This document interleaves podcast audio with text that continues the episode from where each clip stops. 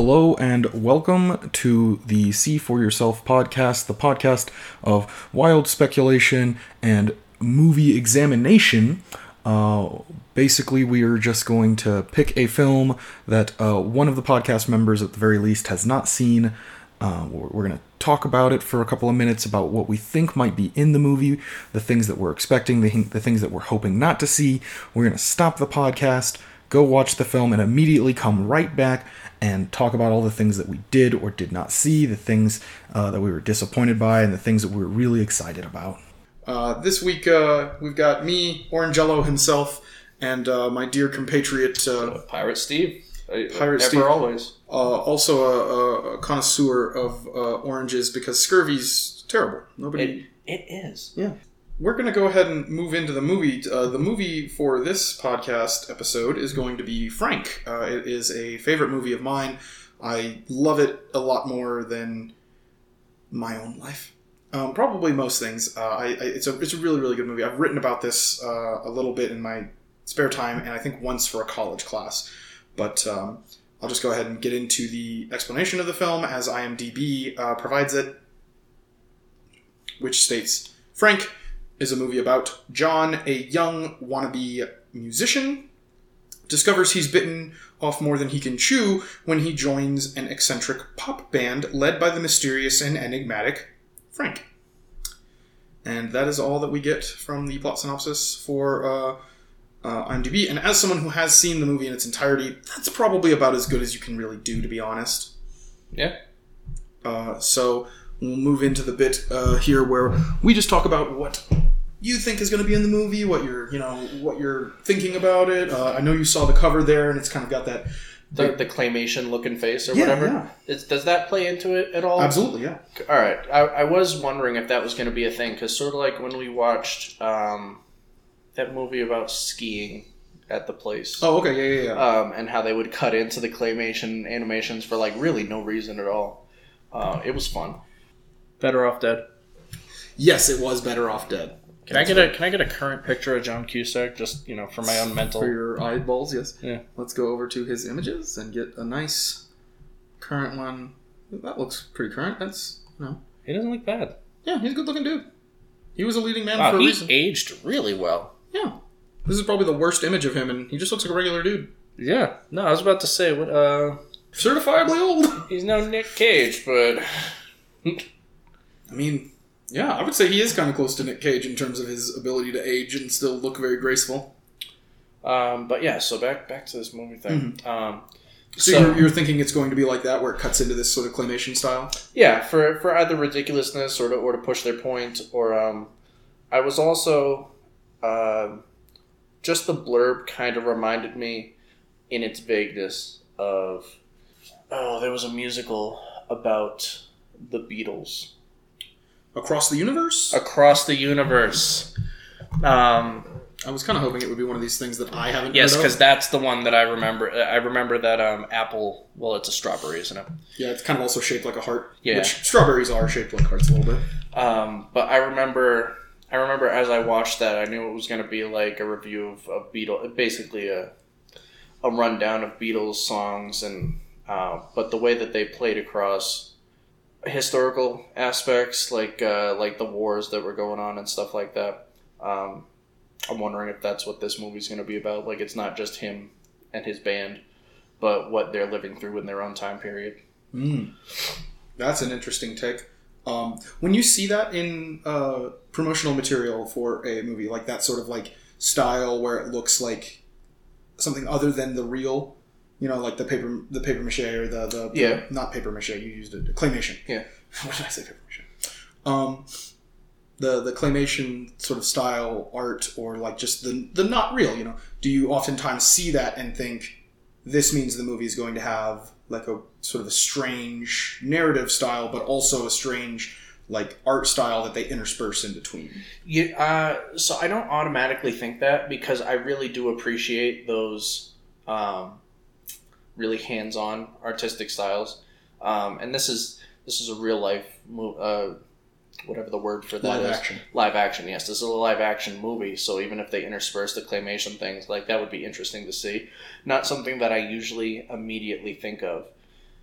But I feel like I've watched a couple claymation or similar style, you know, puppetry, stop motion movies recently that I have enjoyed for that sake. I'm not saying, and this is something we need to get away from as professionals talking about movies, but I'm not saying that, like, thinking that that's going to happen is a bad thing, or that if you include that in your movie, it's a bad thing inherently. Right. That's not at all what I'm trying to, like, get you to make a comment on. I just wanted to know if, when you see that, is that something you immediately think? Like, if you see something other than the real and the promotional material, you know, like claymation or something that looks kind of stop motion-y or puppetry, do you think, like, this is just a metaphor representation of how the character feels, or are you immediately going to, this is something that's literally in the movie? Oh, yes. All right. So I do typically, especially with, unless we're doing something like horror movies or something like that, where they can really get wild in what they put on the cover art. Given the blurb and the fact that we do have like a claymation picture, it definitely makes me think that we're going to have some introspective moments where his psyche is being played out by Claymation Man. Yeah, I think that's interesting. I do think that a lot of people see those types of imagery like that, you know, like a claymation style or a puppetry style or something like that. And instead of thinking like, this could be a metaphor for how the character feels, or this could be like something that's not in the movie at all, and it's just like a cool visual thing for the poster. Just for the cover art. Yeah, just for the poster, just for the cover of the film. Instead of thinking that, they almost immediately think, this is literally going to be a scene in the movie. Which is oftentimes very much not the case. I think more often than not, the promotional material isn't a one-for-one representation of what is actually in the movie. I can think of like way more examples of like, you know, hey, we used a cool image that somebody drew up or something or other that doesn't actually have like a one-for-one representation in the movie, but it does look cool. Like the Star Wars movies do this. Or like I remember the Butterfly Effect movie covers, and we really didn't get artistic butterfly whatever's happening because it was really just a representation of that theoretical construct. Yeah. The Star Wars movies do the thing where they just sort of like pile all the characters into one super image, and there's not like an actual scene in the movie where they're all doing a human pyramid. Yeah, where they all just get together and like, all right, Darth Vader's going to be at the base, and Yoda's at the top. He's the lightest. Yeah, like, come on, guys, we got to do this right. Like that's not. But yeah, I mean, I did see that claymation thing, and while I could understand the metaphor that they're trying to make through there, or at least I could probably like ramble on about what I think that metaphor means. Let's do that, because that could be a good guess. What do you think if this were to, if I were to, you know, say no, it's not like a real thing that's actually in the movie. It's purely a metaphor. Never gets into the movie. It's purely a metaphor for the cover. Sure. If that were the case, I mean, given the blurb that he's been, I can bring up the image for you too. I mean, I remember the image. I was actually when you said bit. I kind of fixated on the fact that the Claymation Man has pointy ears, and I'm like, it's a vampire movie. Okay. So here is the image. I mean, they have a second cover art with the Claymation. All right, but anyways, for the question at hand. Maybe it's a really good metaphor. so this blurb here where it's like where he's bit off more than he can chew because he's a wannabe musician, and he tries to get into the... so, I mean, something about... how he's pitching himself, you know, this fake him that he's selling to the band or something like that. Oh, okay. So you think that the head here is to represent John and not Frank? I don't know, man. I can't. There are no wrong answers. I'm just clarifying. No, I actually, because I haven't fixated a name to a face right now. So sure. Like Coverman is Frank, because that's the name under his face. Sure. That's a perfectly fair way to read it. You don't have to excuse yourself to me. I'm not your dad. You're not getting graded. So John is the wannabe musician. Yes, and Frank is the enigmatic character. All right, so no, yeah, I would see John as this claymation head. Sure. In the metaphor that I put forth. He is also the first character that's named in the blurb, right? Right. So we have to assume immediately fixated on him. He's the main character, right? Whereas like Frank is the last person. I do also respect the reading of it that like because the name directly underneath the face is Frank, this is Frank, right? That makes sense. That could also be a thing. And Frank is enigmatic, so like having like him abstract, being larger than life or something like that. Having an abstract representation of him makes sense too. Like there's no wrong reading of this. This is a live action movie. Like it there could be no... Right. This claymation face could never again pop up. Sure. Or maybe it could be like one of them Scott Pilgrim type things where it's just him. Like whenever we see Frank, yeah, that's him. That's Claymation Man. I mean, I don't know. Sure. He could just be in a world of live action characters. He's just a claymation or a puppet or whatever. It's 21st century Howard the Duck. I don't see any reason why not. I think that the movie that you have created in your head is wildly different from the movie we are about to watch.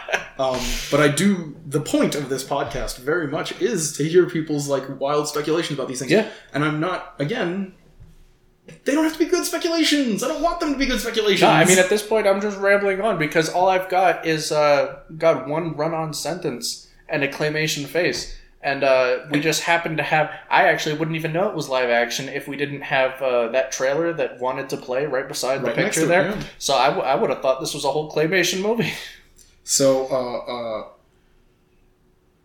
the character of Frank, by the way, is played by... Well, you'll see in the movie. Okay. He's a very famous actor, even at the time of this movie coming out. Okay. So... I like him a lot. It's good to see him. It's Dumbledore, isn't it? It is Dumbledore. It's Dumbledore. If that is the guess that you're going to make, the orange jello you're going to make for this one, it's Dumbledore. Is that going to be our adjective for bullshit guess? I can use orange jello however I want. You know how you can say, instead of saying awesome or cool, you can just say wizard? You can do that. You could, yeah. No one can stop you. I can use orange jello however I want. It's like fuck. I can use that however I want. I'm going to start working wizard and orange jello into more of my sentences. Yeah. Next time, your old lady gets naked in front of you, just be like, fucking wizard. Fucking wizard. Get that orange jello on my face. Yeah. Oh, yeah. I would love it if orange jello became the new word for pussy. That would make me so happy. Hell, I'd take butthole too. Whatever. Well, we take what we get around here. Clockwork Orange tried to do that to be timeless. By making slang that was not actual slang. They just made up fucking words. Mm-hmm. Threw it in there. I think one of them was wizard. I know one of my favorite lines in that movie is when they're about to fight and he goes, "I bet you the old ultraviolence then." And I'm like, that's not clever slang. That's an actual adjective you can put in front of anything, really. Right? And then the word that you're going to do, you're going to commit violence on them. It just, nobody talks that way, so it does sound like slang, but that's a literal, that you can say that. See, I haven't watched the movie. I remember reading the book and thinking these aren't words. These aren't words at all. They just threw them in there. What's my favorite movie for that? For making up words to make it sound more timeless or whatever? Mm-hmm. Heathers. And it's set in a high school. And so it really does sound like that's how high schoolers that you're not familiar with at all might talk. They're from a different state or whatever. You just go to visit the high school because your cousin is graduating or whatever. And you listen in on a conversation and you would hear it and think yeah, no, when I was in high school, say some dumb shit like that. That was wicked fizzy, bruh. God. Oh, God. I remember Ed and Eddie kind of talked about that a little bit. Yeah. In one of their episodes, they talked about, fads and other things like that. And, they would, what was it? There was another episode where they had Ed dress up to be cool. They try to teach him how to be cool. And so they would, teach him little slang terms that, would impress children. And, What's with the now happity dow? Shit like that, Have you seen the Ed, Edd n Eddy movie? I believe so. The one where they go to meet Eddie's brother because they fucked something up. Yeah. God. I just... I do love Eddie's older brother as a mythical character almost. I think it really worked, him turning into a shitbag. It worked for the story they were telling. Yeah. But yeah, I remember watching the episodes and being oh... Eddie's brother, how did he get the car in his room? What a man. Yeah, yeah. I really do love him as a mythical character, as this sort of holier than thou, almost Eddie very much paints him up to be a hero, but everybody else that is familiar with the character of Eddie's older brother or knows him as a person, specifically Kevin is terrified of Eddie's older brother. And it seems everybody else has sort of a respect for his older brother, at least enough to be even if it leaned on the respect through fear. Yeah, but Kevin specifically is terrified of this guy. Right. So much so that Eddie would bring up oh, my brother's coming into town. And he'd be oh, of course, take my bike, whatever you need. sort of weaponizing the mythology, or even, because it does seem like Kevin might actually know him. Whereas, I mean, yeah, I'm not sure at what point Eddie's older brother had left the cul-de-sac, but I mean, fuck, with what we see in the movie, Eddie's older brother very well may have been the type to be fucking punting babies, and Kevin may have been on the receiving end of the punts. Yeah, so that's that was like one of the cool things to me, is like Naz never seemed like she was afraid of Eddie's older brother. I think I remember Naz being like excited to see him or meet him, or like she never met him or something like that. Yeah, either she never met him or she did, and like he was so attractive or he was so cool or something that she wanted to hang out with him again. I think I remember that being Naz's like interaction with him, but like other characters were either like respectfully afraid of him or dramatically afraid of him. Specifically, I remember Kevin being like one of the ones that's like dramatically afraid. I think there was an episode where Eddie just went around telling everybody that his brother was coming to visit, and sort of like garnered favors from people with varying degrees of success. And I think Rolf was one of the ones that was like, take these sausages and give them to the older brother of the Ed boy. You know, Rolf was the best, by the way. Why aren't we just doing a podcast on Ed and Eddie? God, we really need to turn this around. Just honestly, we could do that Ed and Eddie movie. There's got to be people we know that haven't seen that. I mean, I remember like seeing it once, and like I just caught it on a rerun. Like, yeah. Did you ever watch the Dexter's Laboratory movie? I have not. Where they so the plot is Dexter is like traveling through time to try to find like a space and time where he's not bothered by it. I think he's trying to get away from Dee Dee, but that is the plot typically. Yeah. As the plot goes on, he finds out that he's sort of like terrorized by Mandark for the rest of his life, and Dee Dee is his universal protector through the time stream. Yeah. By the end of it, he like weaponizes Dee Dee to overcome Mandark, but like. The movie gets so cool and like hardcore. By the end of it, they're like in a dystopian future where Dexter's like super fucking buff and has a kick-ass beard, and like I love those, by the way, when they have the jump to the future cuts. It really just makes me think of you know, we need to do a podcast on Samurai Jack. God, what a gem that was. Oh Lord, yeah. God damn Samurai Jack. And the newest season too is just like it wasn't bad, yeah. It was a enigma unto itself. Truly the claymation face of its time. It was its own art style, by the way. I forget the name of the art style, but the no outlines art style, it was gorgeous. I'm sure they were pulling from another medium, like probably some classical Japanese artwork. I don't know. But God, was it beautiful. And every episode was beautiful. And The Scotsman was beautiful. All of his female love interests were beautiful, too. Like, I remember watching the show, like, in the first several seasons and being like, Jack, like, just stay with the mermaid, man. Just stay with her. That weird alien lady with all the eyeballs? Like, stay with her. God, if only we could go into the future now. I'd fuck the eyeball lady. Yeah. God damn. Like, so many different female characters. And then the one time, like, the female, like, love interest was Aku. And, like, I remember being like, I knew the whole time. Like, as a kid, I was like, I knew the whole time. I saw through this bullshit. So we're going to go ahead and get into the movie. I think we've heard enough back and forthing about potential ideas. So we are back from the movie, and before I even got a chance to ask you how you felt about it, you were telling me that it made less and less sense to you as the movie went on. Do you care to elaborate? Yeah, there were a couple of points where I really thought that I was like getting a grip of how the characters were evolving. There was this one point where they're having the Nordic send-off of the band manager, and John and I forget her name, cold bitch. Clara. So John and Clara have this exchange where it's like, oh, he was the old keyboard player. Yep, it was him. Then it was the other guy. And now it's you. And in any other movie, that would have been a sign that she has finally accepted him as part of the band, which very much was not the case. As the movie progressed, shortly after they had hate fucking, and so that went right out the window. And then there was this progression where it's like he's gonna be the band manager, and he's gonna escalate the band, and then everything just deteriorates from there. And yeah, like at no point in time did I understand like where the next move was gonna be or why the previous move had happened. So I think that this movie makes a lot of narratival sense. In almost every decision they make, I think, is very purposeful. Let me ask you this: what do you think is the what are the like major themes of the film? What are the things that like keep coming up? I mean, the one thing that springs to mind is just how John is like completely inept at what he does. Sure. Why do you think he is inept, or why does the movie think he's inept? Why does John think he's inept? So, his job, as whatever it is, like, they don't even have to expound upon what his job is, because he's got a very, like, desk position doing menial stuff. And then he comes home and he you know, the movie starts off with him rambling about songs that he'd like to write, because I think he idealizes being a musician without really doing that himself. And he can play a couple chords.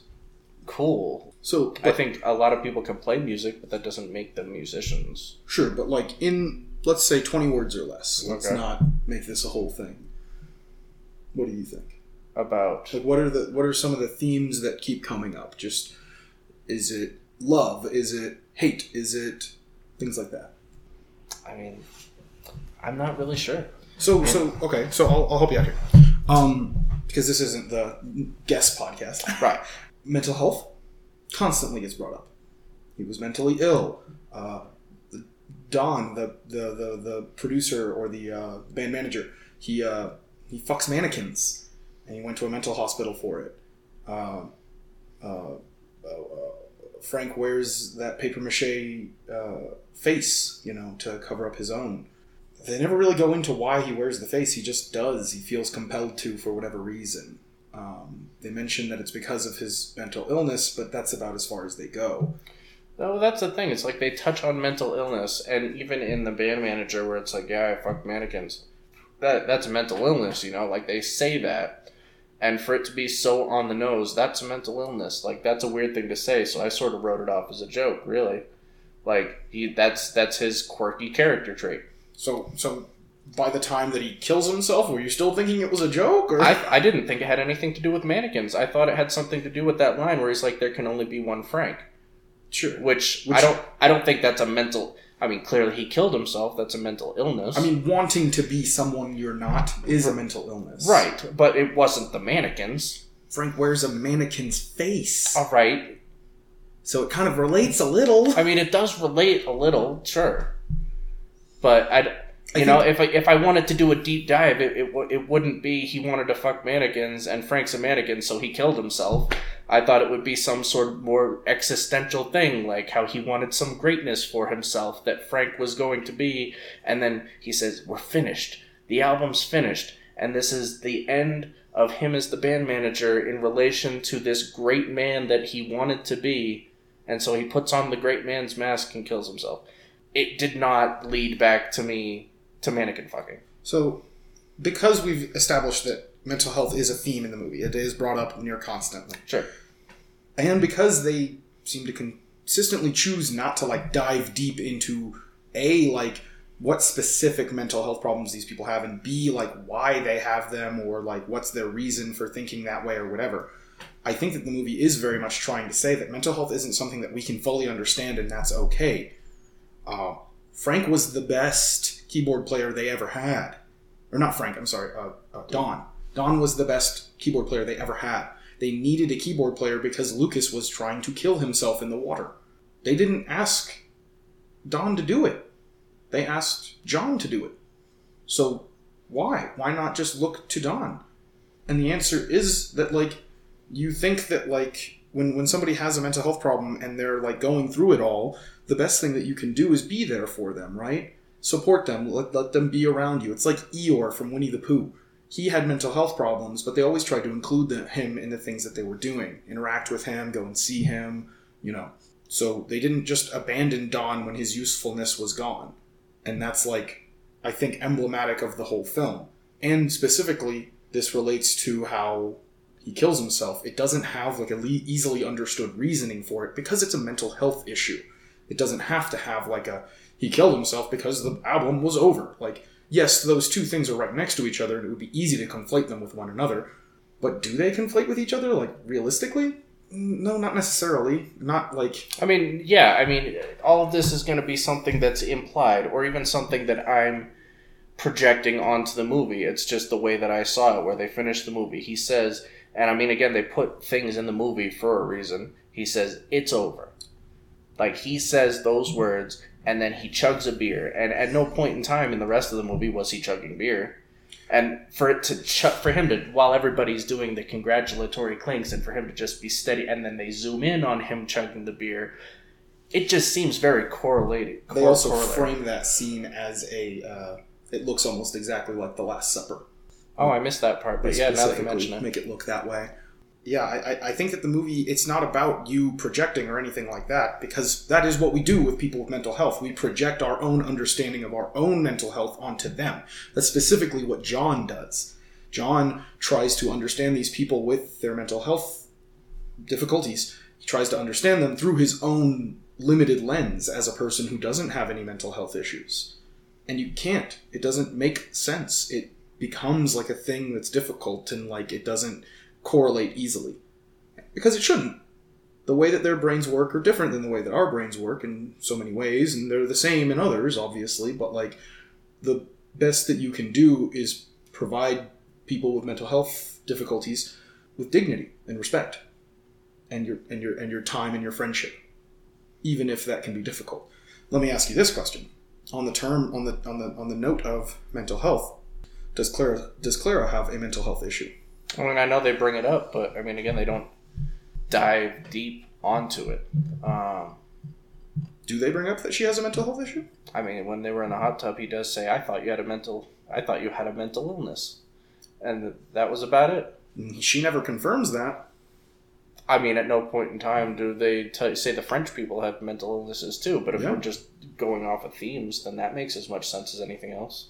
Yeah, so there are characters in the movie that do not have any clear indication of a mental health issue or mental illness. Clara specifically, it would be easy for someone to read this film as, yes, she does have like bipolar or like one of the more like schizophrenia, something like that, one of the more violent or extreme mental illnesses, or at least ones that people view as violent or extreme, PTSD, something like that, you know. But in reality, I think Clara is just a protective person, and she's like willing to be aggressive or willing to be violent with people in order to like further that end. I think she has a very loving bond with Frank. She has a lot of respect for him and wants him to be happy more than she wants him to be successful. And that is viewed as her being controlling or manipulative. But in reality, she's just being a good friend. But, like, even with that in mind, like, it's difficult to say, is she being a good friend or not? Like, a good friend would push for somebody's success, you know? It's tough to say. You have to be thinking about this in the terms that the movie's presenting you with. Specifically, it is interesting that, like, the John Donne revelation is like, oh, hey, Donne was your predecessor. Especially considering that, like, Donne, John. See how their names are kind of the same? And Don is a D, which comes before J in the alphabet. Look how cool and smart that was. Isn't that cool? What was your favorite song in the movie? I thought that would be the first thing you would bring up. You'd be like, oh, I loved this song. I wish they played it more, did more with it. Geez, I don't know. To be fair, I couldn't understand the lyrics coming out of Frank's face most of the time.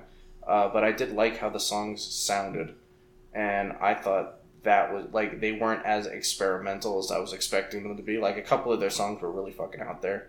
So I can understand where they're like, oh, people don't like us or whatever. But most of their songs sounded good. And then Don's little riff on the keyboard with his love song.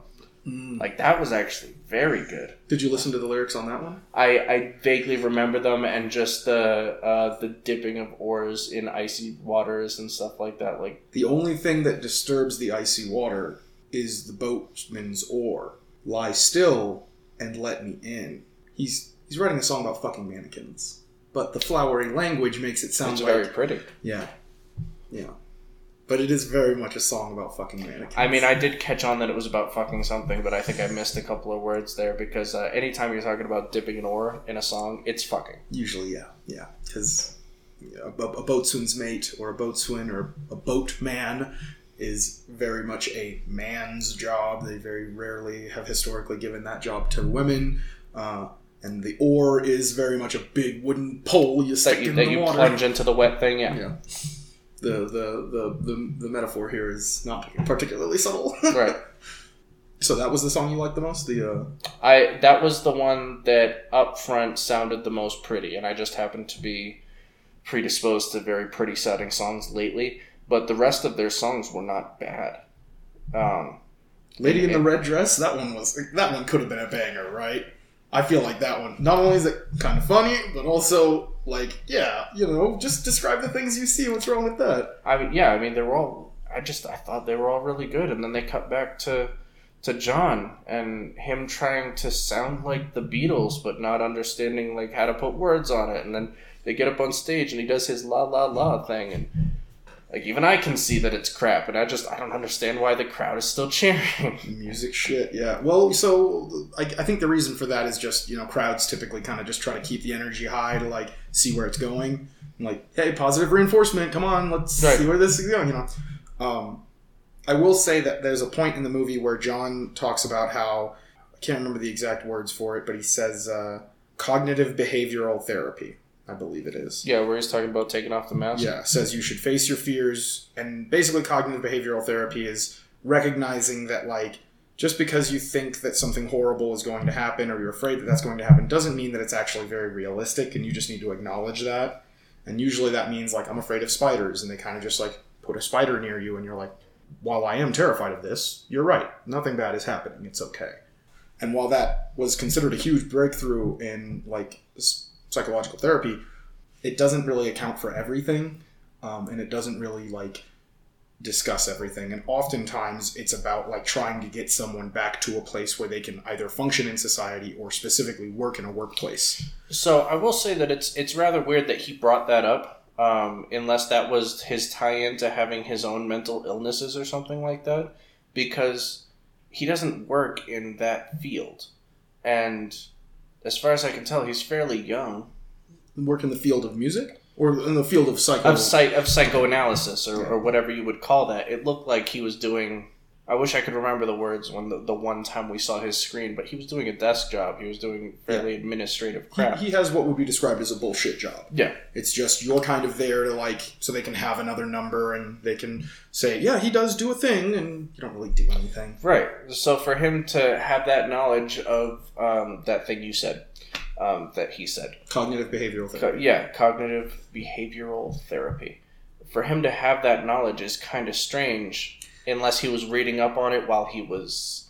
I don't think the movie has to give us a reason why he's familiar with cognitive behavioral therapy. I'm sorry, I'm gonna stop you right there because you're like, everything's got a point, right? Like that was the whole point of this whole thing. I have a point for it. If you're asking me for my point, then okay. I'm about to get there. Okay, I'll have your silence, sir. Okay. So the movie doesn't need to give us a reason for him bringing that up because, like, already we've established that. Not only does Frank work best when using psychoanalytical therapy, which is kind of the opposite of cognitive behavioral therapy, psychoanalytical therapy believes that you just need to understand yourself by usually just talking out loud to another person. That's what most therapy is. You sort of sit there and just let them know, yeah, I've been feeling, you know, not great lately. Oh, why is that? I guess I've been trying to, like, make friends, and every time I talk to people, they don't really, you know, it doesn't feel like they listen to me, and I'll ask them later about something I mentioned. And you just go and go and go. And as you're doing it, you're exploring yourself and understanding yourself further. Every time that John and Frank have an interaction in the film, it's kind of like that, where they just kind of have like a simple interaction of, I'm feeling this way. Well, why? Well, this. And that's where the Lone Standing Tuft song, also a banger, comes from, is that discussion of, hey, I feel like I'm trying to make songs and they're coming out shit. And like, I can't find my creative core, like, song making ideas. That is a psychoanalytical therapy discussion. And it's weird that in his, like, darkest moment, he goes the opposite way, where he's trying to, like, use cognitive behavioral therapy, which is considered outdated at this point. It's still useful for some people. It's not completely useless, but it's weird that he went backwards into this older type of, like, therapy. Why he would specifically say the words for it, I guess, is just for us to look up. But it's very understandable that somebody in modern times would be familiar with the concept, at least. he's certainly not using it in a way where he knows how to fucking use it. You don't just fucking throw it on somebody like that. I mean, that is fair. I just find it really weird that... I mean, now that you bring it up, their methods of working through their issues throughout the movie, while seeming very natural, definitely fit how you've described, but they at no point put through a technical term at it. And then, I mean, I guess I could assume that because he's the internet media guy, he could have Googled psychoanalytic methods, but it just feels out of place. And these are things that we absorb through osmosis. Like, we don't need to Google it to know. We, because it has become the standard, the culture knows about it, and eventually that trickles down into us knowing about it, even if we don't know that we know about it. As I described psychoanalytical therapy to you, you're at no point is any of this shocking to you. You're like, yeah, I've seen movies and stuff where they lay the guy down and he just kind of talks about his life. Yep. Yeah. You know what it is. You've seen it. That's the Freudian thing. You didn't know what that was called, but you knew about it. You're familiar. Osmosis. It got into you without you really knowing it. And you were also aware of cognitive behavioral therapy, where they just try to introduce you to the thing that you're afraid of in a way that's safe and calming, and you can go, you're right. You know, lizards aren't scary. They're just little puppies with scales. They're fine. You knew that that was a thing that sometimes therapists do through osmosis, not because you're familiar with the field, but because you've seen it somewhere or read about it or somebody talked about it. I mean, at the very least, when you said it, it made sense to me. I can't recall a time where I've seen that, but it makes sense as, even if it's false, it makes sense where the thought process was there. It wasn't somebody was throw spiders at the guy. Yeah, I mean, I get how there's a logical connection here as well as potentially an osmosis one. But I do think that if you really press yourself, you can probably think of a conversation you had where somebody was yeah, and then I just kind of hung out with a dog and I realized dogs aren't going to attack me. That's right. I mean, I'm sure reasonable. Face your fears was a thing that was brought up at some point in my life. Yeah. And that wasn't considered a medical answer always. It became one, and then it became a successful one, and then people just decided, yeah, this is something we should always be incorporating all the time. The movie cares so much about representation of people with mental health, and it's constantly bringing it up. I think that Claire is a good example of how the movie wants to talk about how women are seen through the lens of mental health, specifically as being hysterical. That was hysteria is a word that was used on women whenever they were behaving in a way that men didn't want them to. And then that was because, she's got hysteria. And that was a medical term for a long time until they stopped using it because it's just bullshit. It doesn't mean anything. And I think Clara represents that time in mental health, practices. I think she's very much meant to make you think she's a villain the whole movie. And then by the end, you're no, Frank needs her because they're good friends and they support each other. And I think Frank needs her a lot more than she needs him. She's still able to function after Frank leaves, or after she leaves him, I suppose. They get separated, whatever. She's still able to function. She still has her place in the band and is able to do that. And very much the final song is Frank apologizing for letting this happen, for just sort of trying to try something else and to try to side with somebody who wasn't her.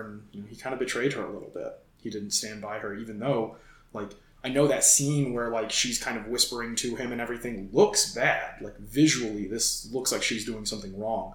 But in reality, he probably had a panic attack, and she's trying to, calm him down. You know, here, just feel my hands, feel my breath, just stay with me here, calm down, it's okay, you know. That's how you bring someone down from, a panic attack. You remind them that everything's okay, you're safe, you're just a person, nothing around here is going to hurt you, I'm here, you're here, just stay here with me. These are very common through lines of discussion for calming someone down from a panic attack. So, I mean, what has John gained by the end of this? Because, I mean, if this whole movie is meant to be seen through the lens of an exploration into mental illness, then that's fine. John seems superfluous in that end. You know what I mean?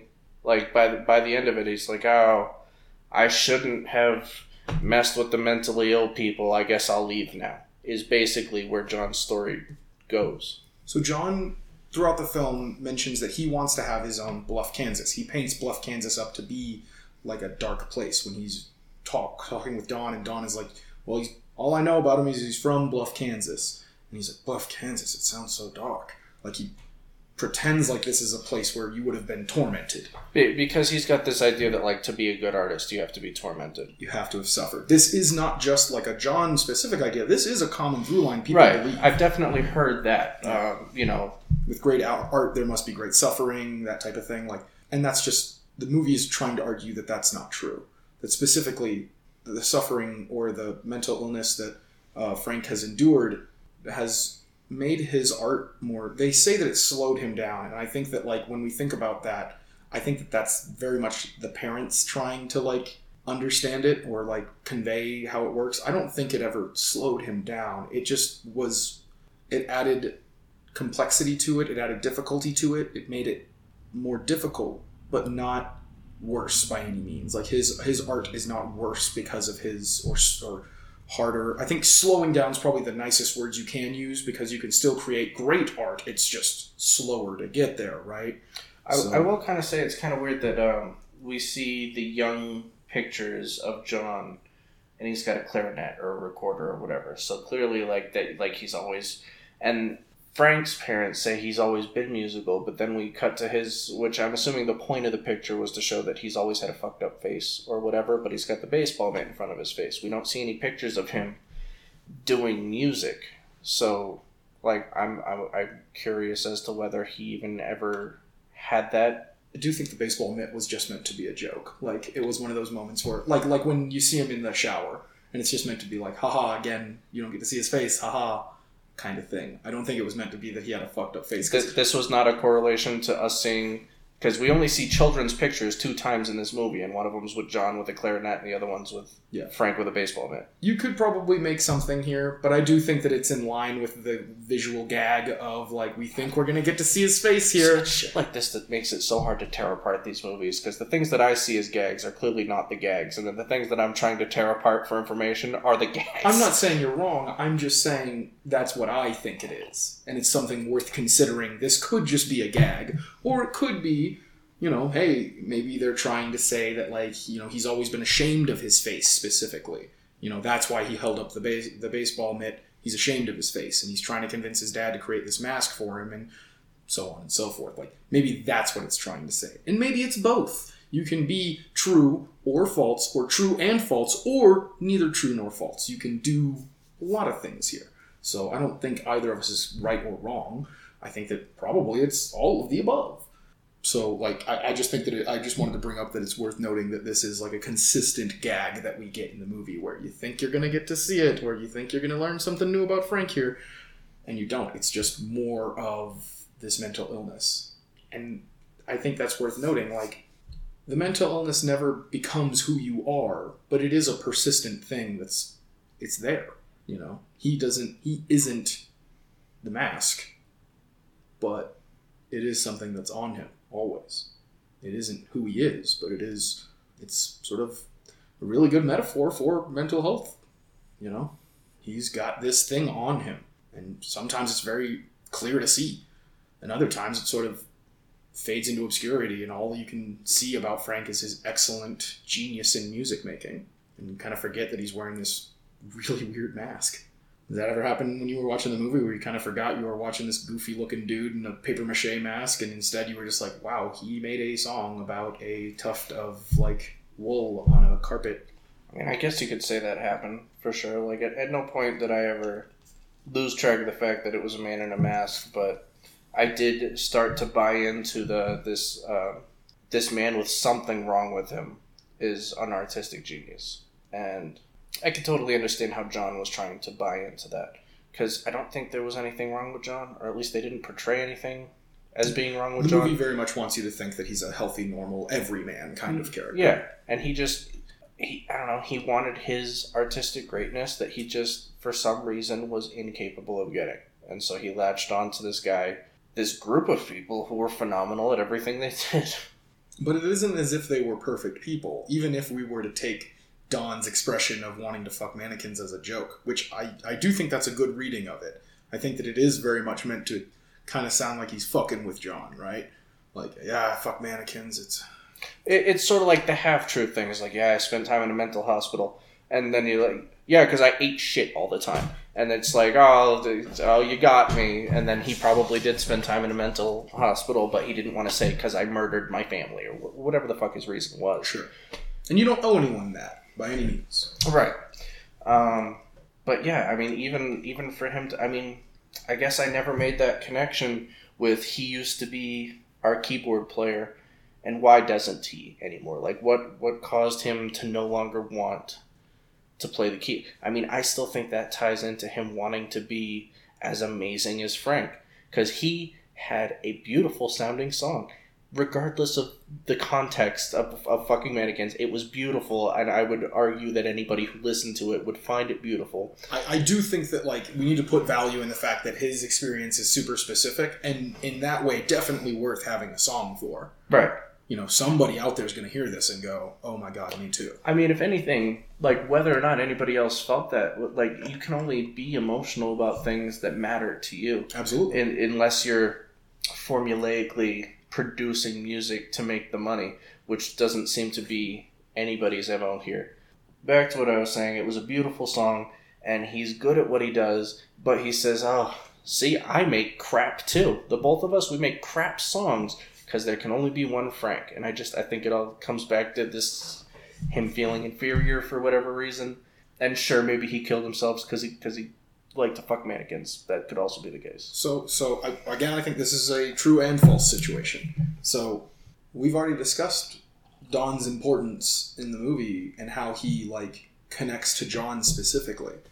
So him and John are two halves of the same coin. Their names are the same. They kind of fill the same role in the band. One of them is just at the end of his journey, and the other is at the beginning of it, right? So John is at the beginning of his journey, and Don is at the end of his. With that in mind, since they are like a duality to each other, Don's mental health problem, that's in the vaguest of terms, is an inability to engage with his humility, his ability to say, I'm not as good as Frank. I can see that, I can tell, I can quantify that. And that's okay. I don't have to be as good as Frank. That's what humility does for you. It lets you recognize that you're a human who's not perfect or not as good as you want to be, but that you're as good as you are, and being as good as you are is good. He's not able to engage with that kind of humility, and his, like, narcissistic spiral of depression downward, where he's like, I want to be Frank. That's narcissism. You want to be beautiful, and the thing that you see as beautiful is Frank. But you're not. And that not being that, instead of the opposite, which we'll get to in a moment, spirals him downward into depression. The opposite of this is John, where he sees Frank also as beautiful, as something to strive towards being, but instead of spiraling him into depression because he is not Frank, it causes him to be manic and to be pushing towards being Frank, always making strides, always pushing to be more like him, to like make Frank better, make himself better, change everyone around, and do all this stuff because of his narcissism and his inability to just say, I can humble myself. I'm not as good as the things that I want. I'm not achieving those things right now. And that's okay, because I'm a limited person and I can only do so much. John and Don are the same character, just on the opposite ends of their journey. Is it starting to make more sense for you, though? I mean, yeah, if I had gone into the movie with the expectations of exploring mental illness, I probably would have looked at things in a different light. Because John is very much not the main character. He's, what would you call it, the unreliable narrator of the story. That is probably... I honestly have never heard anyone say that exactly about the character of John. But I think that's the best way to describe him. I like to describe him as an antagonist. He's sort of played out to be the protagonist in the beginning, but the more you learn about him and the way that he views the world around him, the more it becomes very clear he is a negative force for this story. But I think that the unreliable narrator is certainly another role he fills, if not the more important one. Because the way that we understand this journey that he's on, the story of Frank that we get, is through the lens of John. Well, that's exactly it. I feel like as we dive into it, it's more an exploration of Frank and his band. And John being there to witness how this is all playing out. And yeah, he does have a negative effect on the whole thing. But by the end of the movie, like... we have no indication that John as a character has changed at all, really. He just leaves. I think the fact that he does leave tells us that he's changed. his willingness not to say, I brought the band back together, so now I'll play on the keyboard and we'll make it all better again, or whatever the fuck. Or even to go up and say, I'd like to join the band and I'll be a good boy. Even then would be him actualizing that same problem in his hubris, his feeling that he needs to be able to achieve his greatness, and he's willing to step on whoever or change whatever in order to make that happen. His ability to humble himself and recognize, this is not for me, this is not my place, I will leave it now, and I will allow something that works naturally on its own to work naturally on its own. I mean, for sure. I feel like in the lens of the rest of what we're trying to gain from this movie, that evolution of John, like, is kind of a tacked onto the side thing. Like, if we're exploring mental illness and also John's ability to be humble. Well, I don't know. I mean, I think that, like, narcissism can be viewed as a mental illness. I think that the better way to look at narcissism is that it's something that we all struggle with. And honestly, mental illness probably is the same. We all struggle with some form of mental illness. Oh, for sure. It's a spectrum that we're all on. I mean, this far down the line, our brains cannot possibly be working correctly. Yeah. And what is correct even? Would we know it if we see it? Right. You know, we saw John for most of the film as a healthy, normal human, normal individual. But the more we think about it, the more clear it is that not only does he have narcissism, but it's pretty bad. To the point where I would not be surprised to find out, and I mean, you wholeheartedly believe me that him and Don are the same, and that given enough time, he would go the way of Don, where he fucking kills himself because he can't be Frank. Oh, for sure, yeah, after enough time. Yeah. If he was as old as Don, having decided that he sucks at what he does. Yeah. Even if he got to the point, yeah, I mean, I could totally see him getting to the point of Don, where it's like, having progressed so much to make beautiful songs and still be like, I'm not Frank. Yeah, so that is another thing about the movie that it does really well. Like, not only like transitioning John from the protagonist to the antagonist and Clara from the antagonist to the protagonist, like it very much becomes clear that Clara was the good guy all along, I think. I mean, her proclivity for violence, if she were a guy, would be probably a lot more accepted, because guys can be violent and it's not a problem, but women cannot. And like, don't get me wrong, you know, stabbing somebody who's yelling, please stop, I'm using my safe word, doesn't look good on anyone really. But like, there are plenty of movies where things like this happen and the character who like enacts that violence is seen as correct and right in doing so. Enacting justice or whatever. Yeah. Despite the fact the other person's begging you not to, you know, you gotta have your justice. You gotta show him you can enact violence on him or whatever have you. Right.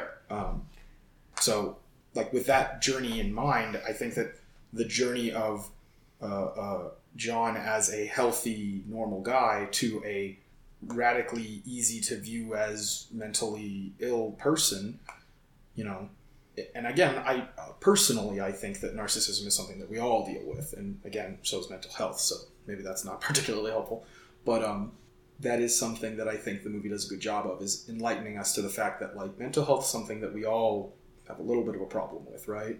It would be very easy for someone we even see as being perfectly normal to have a deep-seated problem within them that they are struggling with every day, and that expresses itself outwardly to everyone around them constantly without any reasonable inquiry being able to detect that.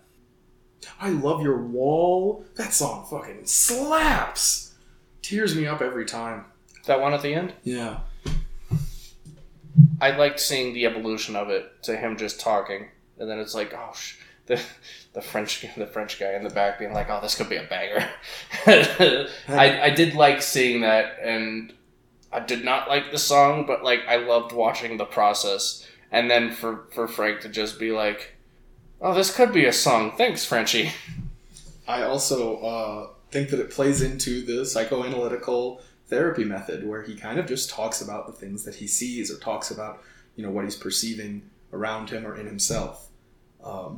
Even his first song, Frank's first song, he literally says, in the soup, ginger crouton. And then he like makes a bunch of like references to drowning, undertow, does like a swimming thing. He's wearing a swimsuit. He's making references to the fact that redheaded guy, Lucas, who also had a beard and ended up kind of looking like John later in the film when they've been recording for entirely too long, he had drowned that day. He was just writing a song about his friend who had been hurt.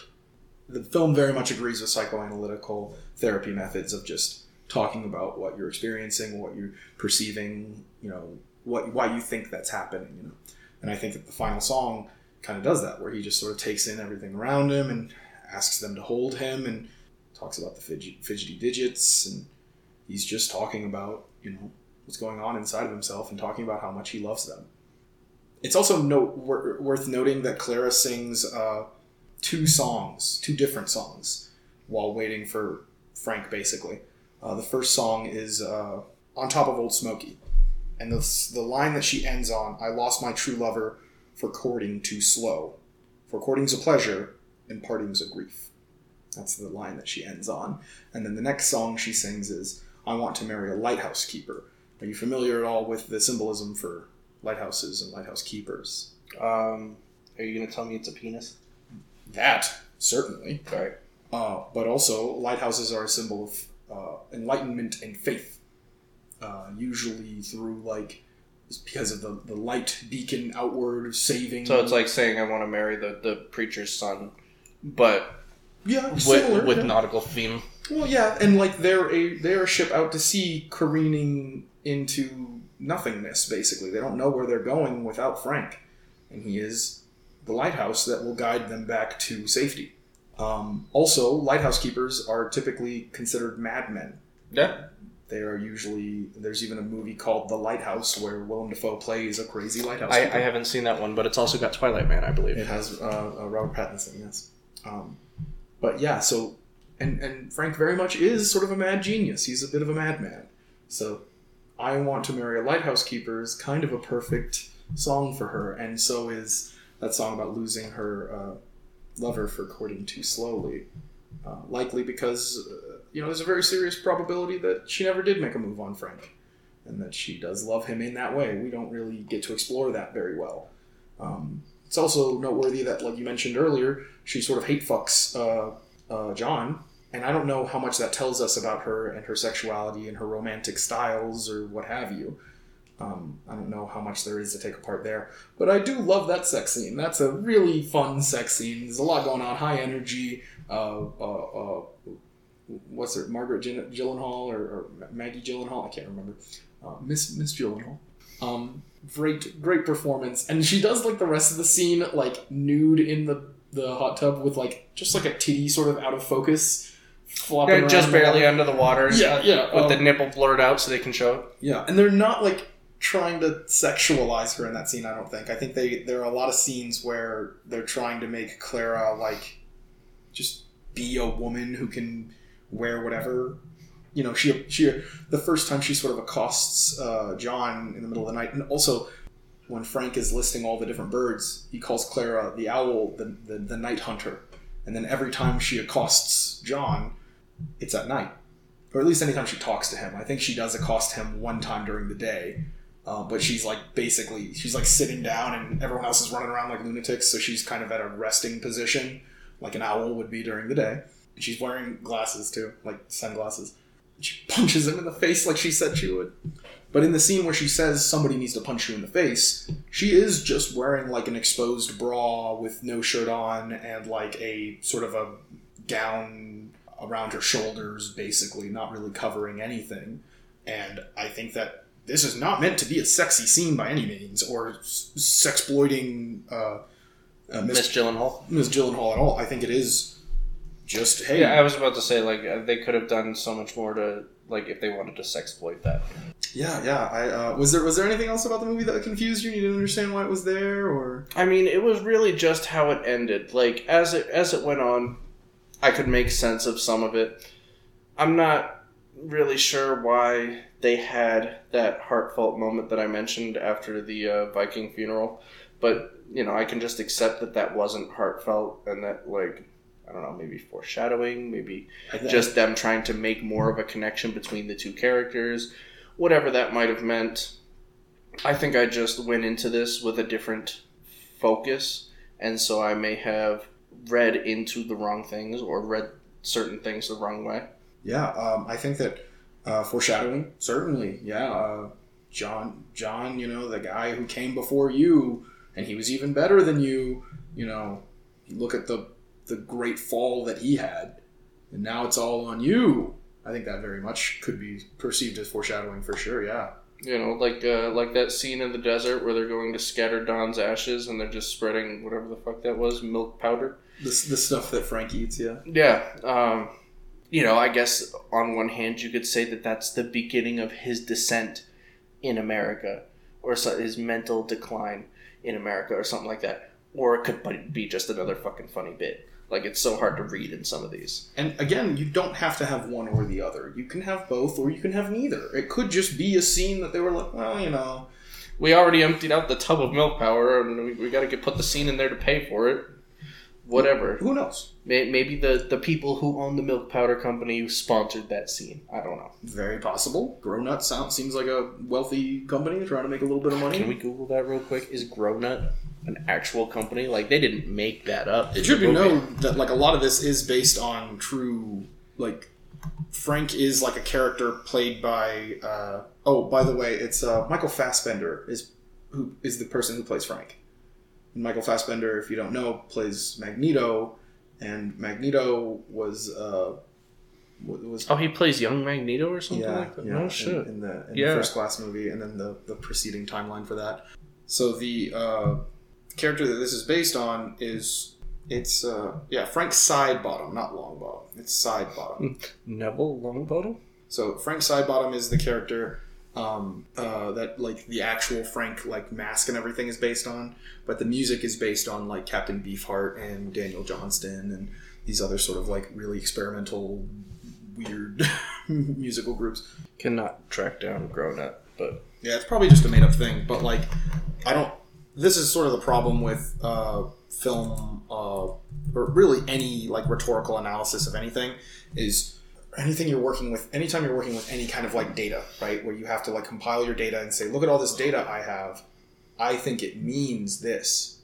So the data didn't really mean anything on its own. It only meant something because I said that it meant something. Right, yeah, I mean, yeah. So if we take this movie as just something that was thrown out there, I mean, really, you could spin it to be anything. Sure. I mean, that is how people make arguments, and even... cherry-picking arguments. I'm not going to go into the bullshit terminology of tracking down bias in an argument, but an argument is bias, so... Sure. The difference is the reason that we like data-driven arguments is that when you have a lot of data, and it is hard to argue that it, like, meant anything other than the one thing. Like, you really have, like, constructed it in such a way that, like, yeah, it does, because of the way we gathered the data, or the questions that we asked, or the things that we did... It does look like it means this. When you have, like, all of that data, it really does support the argument, it feels like. Oh, for sure. If anything, it makes it harder to say that it does not mean that thing. Because you can take that same data and say that it meant anything else. But the point I'm trying to get at is, when we get to the, like, grown-up scene, right? Right. To say whether or not this is, like, the meant to signify that this is his downward spiral, whatever the fuck. Or if it was just, yeah. I don't know if there's enough, like, actual data that, like, we could use to say, yes, this is the moment, or no, this isn't, or whatever. I think it would very much be our interpretation. I mean, I'm sure there's a way to explain that. Like, you know, even from an economic standpoint, any moment that you put into the film or you spend filming in the film has cost money to make, and to put it in there takes time that has to be edited later. So, I mean, I'm sure there's a way to argue that her... prancing off into the desert, flinging grown-up powder meant something. Clara does very much like to mock other people's, like, interpretations of things and whatnot. There's even that scene in the hot tub where she says, like, yeah, and I'll take off my glasses and he'll realize I was beautiful the entire time, or something like that. Right. She's mocking his, like, analysis of why Clara behaves the way that she does. Right. For his first deduction was that she was... you know, mentally ill, and she's like, no. And then his second deduction was, oh, well, then you just are so in love with Frank that you seem mentally ill. And she's like, I'm just going to make fun of you now, because this is ridiculous. I think Clara, as a character, likes to sort of point out how ridiculous things are, which is a perfectly healthy way of coping with, like, difficult times and whatnot. And I do think that, like, if we were to, like, just, again, use Occam's razor and say, like, what is the simplest reason for why that scene is in there? It wouldn't be unreasonable to say it's kind of funny. You know, it's a little joke, you know, to kind of bring some... Because we did just experience a suicide movie, right? We kind of should try to have something in here that kind of, like, brings us back to that sort of lighthearted. A second and third suicide, if Nightingale could teach us anything. If Nightingale told us anything, it's that we can include as many suicides as we... You gotta double and triple down on these things that make people feel like shit. Yeah. So I don't think that that's an unreasonable way of looking at it, and I don't think that my way of looking at it's unreasonable either. I think that that's perfectly fine, yeah. I mean, it could be this is the moment when things are starting to go really downhill. Or it could have been back at the funeral when they pointed out that you are him. Like, that is when they're closing up the whole, like, you and Don are the same character thing. That's when it should have, like, clicked in your head that these guys are really close to being the same dude. So if I were to pick a point where, like, when does the downward spiral, like, really start, I'd say right around there. But these scenes are close to each other, so it's not unreasonable to say one. No, I meant as far, because before that, Frank is really, like, excited to have these 15,000 people that saw his YouTube video to go meet those people. And it's just, I want to say the look on his face, but clearly that's not the correct term for it. But his, like, head in hand gestures. When they're at the pancake house. Before that, like, as soon as they take the grown-up powder out of his hand, it's like, oh, these are not his ashes. And for him to just be held there, thinking whatever thoughts are in his pretty little head. Like, that being the beginning of, oh, this was a bad idea. That's a good question. When did Frank start realizing this was a bad idea? I always assume it's the pancake house, because that's when, like... I mean, that is dramatic for them to be like, oh, no, you only have, like, 7,000 views on YouTube. You're probably going to get one or two people there, and he, like, crawls on the table and says, everybody's going to hate us. Or whatever the fuck it is he says. He sort of has, like, an existential moment there. I'm trying to think of another scene before that really, like... Because, like, when I see the grown-up scene, I think that is very much just, like, I can't believe I did this to Dom. Like, I have dishonored his memory, basically. Because Frank seems like a very genuine person. He is, in most of his interactions, I don't think he's making fun of anyone or being sarcastic or being pessimistic or anything like that. He is very much like, if I say I like something, I like it. If I say, you know, something's tragic, it's because I feel like it's tragic, you know. So I do think that, like, we're not really supposed to read Frank as more than, like, what he is actively expressing to us. Like, it's not supposed to be much deeper than that. Maybe not in the scenes where he's, like, kind of trying to, like, make it seem like he's not freaking the fuck out. But even then, his physical, like, it's pretty clear. Yeah, like, he wears his heart on his sleeve. It's pretty easy to tell when he is or isn't doing okay.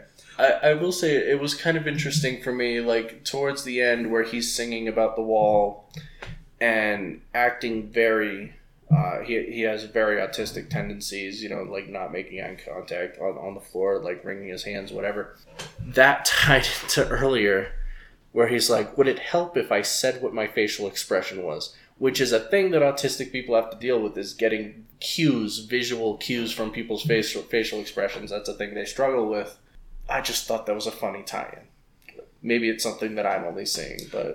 I don't think that that's an unreasonable reading of it. I think that, like, he does have these, like, really awkward physical mannerisms, especially when he doesn't have his mask on. He's obviously... When he has his mask on, he seems a lot more confident. That's the thing, like, especially, like, his father talks about how, like, the worst thing you can do for something like this is support it, basically. Or not so... He doesn't say support it, but, like... Coddle it. Or... Yeah, like... basically, like... Pander to it. Pander, yeah, I think it was pander to it. I don't think that that's, like, a reasonable or a faithful reading of, like, Frank's health. Like, Frank does seem a lot happier when he has the mask on. And, like, any kind of, like, health... Anytime somebody's trying to give you health advice, it should always be about trying to make you happy. Both, like... So I mean, I do... So, I'm on both sides of the fence with that, where I do think that... efforts should be made to make Frank feel comfortable with himself. If it's wearing a mask, if you really wanted to wean him off that, I know there's been times where I've had to, like, publicly speak, and, like, wearing sunglasses works for me, like, sure. Just being behind something. So I totally understand, like, accommodating. At the same time, I mean, if we wanted to look at this in a realistic perspective, imagine trying to get on a plane and wearing the mask. Like, that doesn't work. So there's a line between pandering.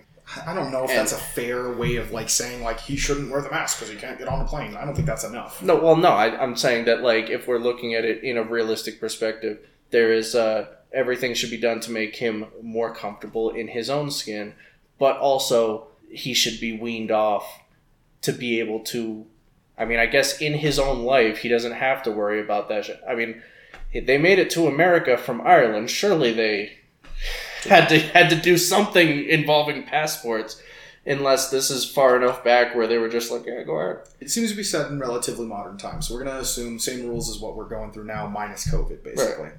Right. And I think the movie was made in 2014, so even if we were to just say... It's safe to assume to get from Ireland to America, you would need a passport. He did have his little, I have a certificate thing, which seemed to work I have a certificate. In most cases, yeah. So I wouldn't be surprised if that was enough. I do think that you're making a good point in that, there's a degree of this that is like... How much do you coddle the man to give him a happy life?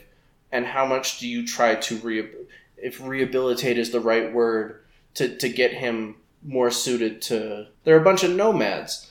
And so they don't really need the trappings of modern life. They don't need a driver's license or whatever. Imagine going down to the DMV with the mask on. That's not going to fly for anybody. But again, you just pointed out they don't need it, so why is this even a concern? Right.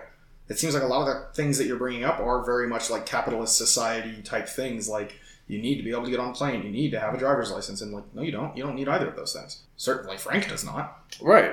Yeah, Frank doesn't. Yeah. So I don't know, that's just my stance on the old Frank's, I'm assuming it's his father.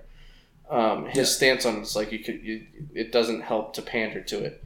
And I'm on a fine line there where you should to a degree pander to it if it makes his life any better. On the other hand, as a father, you really should be preparing your kid for the worst. Yes, but it just doesn't feel like there's any way we can spin this where it's no, he really needs to be able, I guess if there's some sort of, a terrorist threat and the guy's wearing a papier-mâché head and now it looks like it's Frank or something like that, but that seems like a really unlikely scenario. You gotta take your mask off, Frank, so we can prove you're not a terrorist. There's no real-life correlation here where, I can't pull up a story of some dude that's oh, yeah, I've got a certificate that says that the picture on my passport of me in a mask is good enough for me to get on a plane. Frank Sidebottom lived with that. Frank Sidebottom. The guy who played the character of Frank in real life. Yeah? Yes. Oh, okay. He would wear it, all the time. All the time. It was part of his shtick. I don't think that he had, a mental health thing, and maybe he did, I'm not sure, but he did express a lot that, playing this character the way that he did, where it was, a method acting kind of thing, did present certain difficulties, but most people were okay with it apparently. Okay.